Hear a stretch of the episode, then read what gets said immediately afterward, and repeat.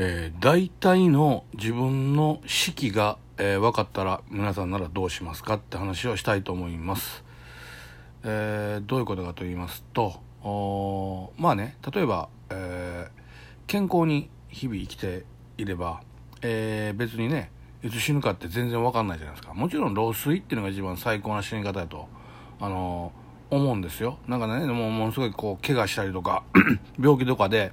えー、苦しみながら死ぬよりも安らかに老衰するっていうのが僕人間としては一番いい死に方じゃないかなとまあ思ってるわけですけども、えー、それだとしても自分の死期ってあんまり気づかないっていうか分からないじゃないですか。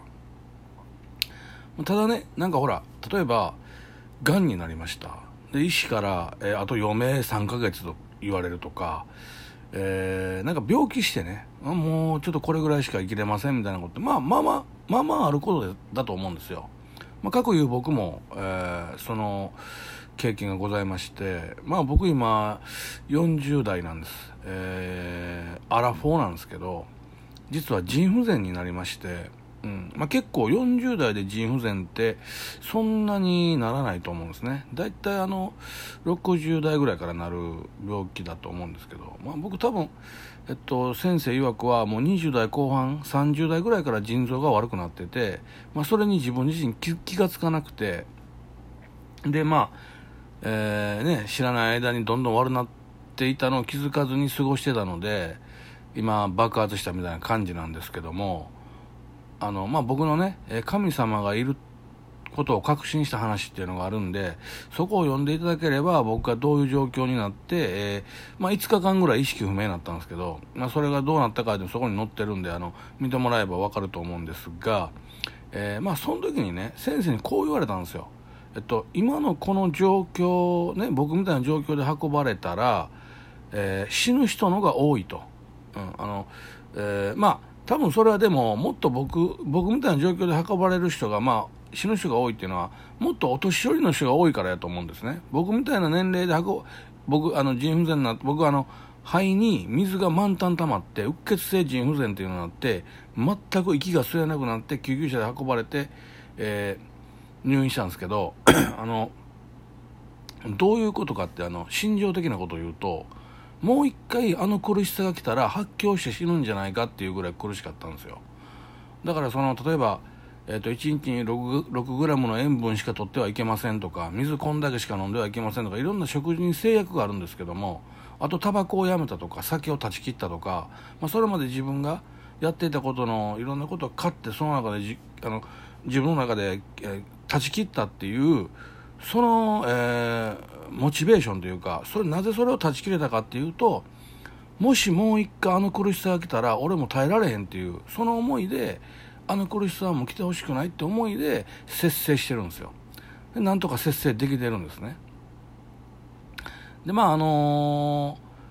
ーえー、その時に先生がね、さっき言ったみたいに、あのー、えっとこの症この症上で運ばれたら死ぬ人のが多いと。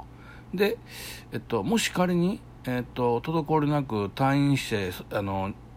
病院から出て行って退院しても、えっと、さんじゅうごパーセント の人が再発しますと。やっぱりね、あの病院にいる間は先生たちがついてるし、あの常にこう心拍数測ったり心臓エコーをやったり、食事も塩分の少ない食事を病院側が出してくれてるっていうのがあって、ね、にじゅうよじかん看護師さんが僕のことをずっと見てくれてるわけで、えー、まあ病院の中におる間は大丈夫もないけど、やっぱり外に出て退院すると食事とかも全部自分で取らなあかんと。で皆さん、まあ、あの一度やってみたら分かると思うんですけども、塩分 ろくグラム を取るっていうのを独身でやるとめちゃくちゃ大変で、あのー、自分で料理作らんかいって言うかもしれませんけど、あのー、ろくグラム ってことは単純に朝昼晩と食事をさんかいに分けるといっかいの食事に にグラム しか塩分使えないんですよ。そうするとむちゃくちゃ薄味になる、もうものすごい薄味です。だから僕結構それ難しいなと思ってて、だから僕やってるやり方はコンビニコンビニの、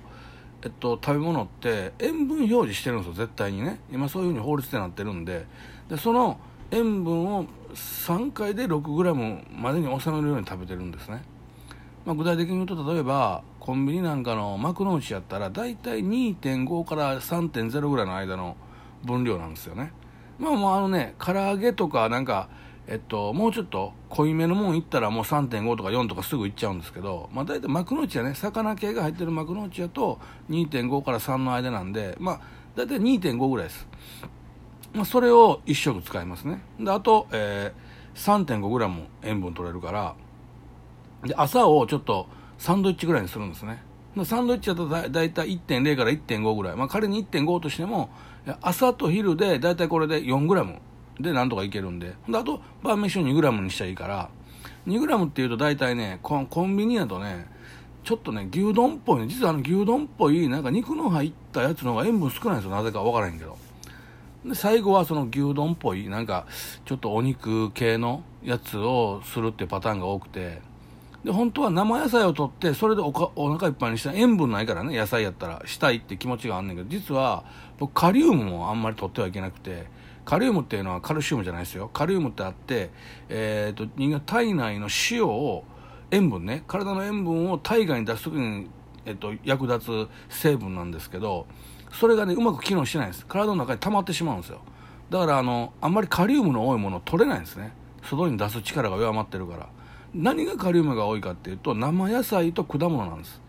ただ生野菜を取れないんで、まあ、野菜があんまり取れないってあって、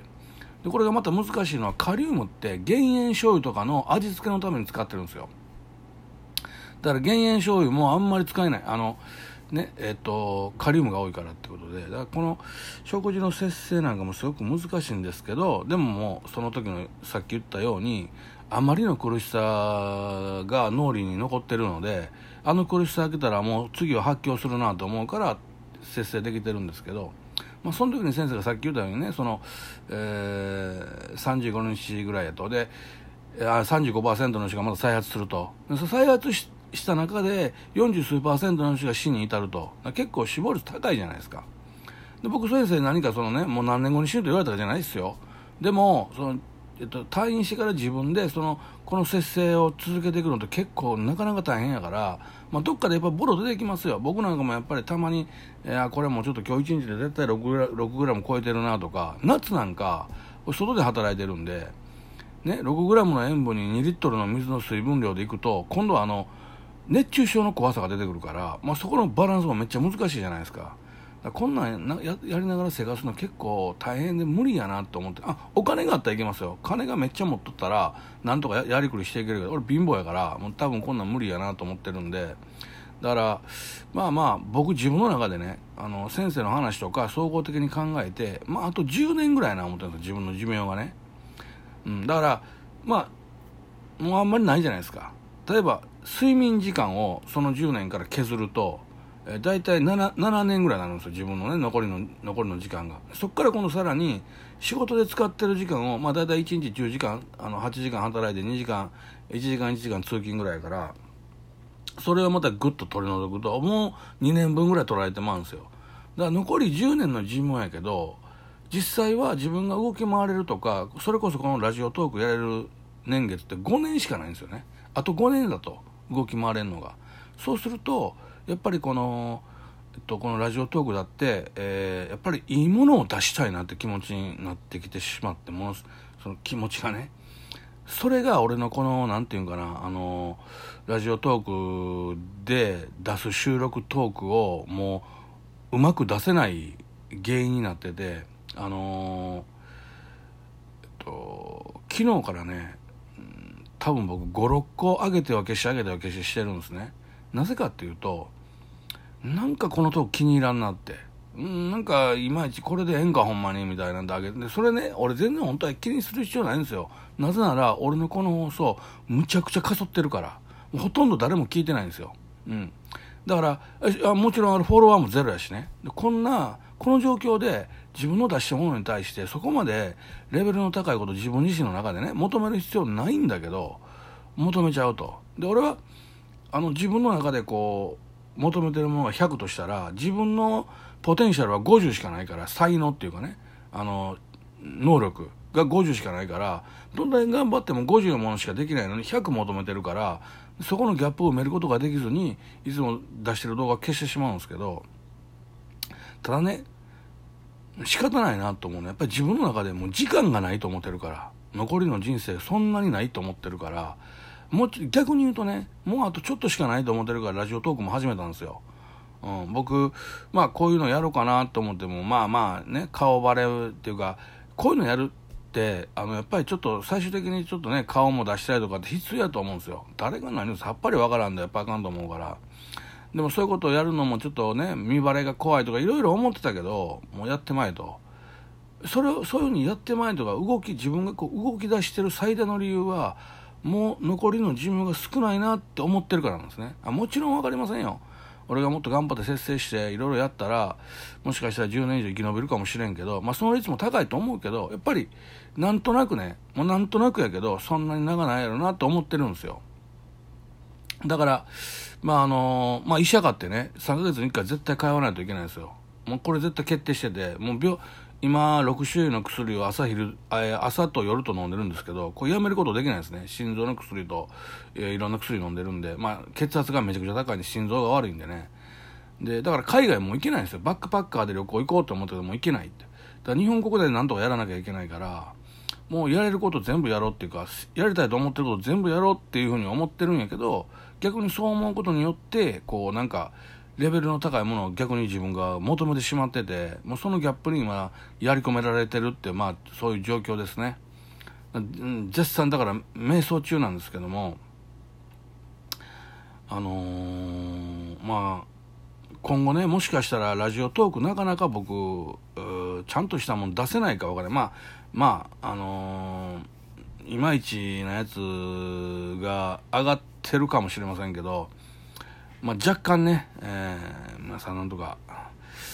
慢して聞いていただけると助かります。うん。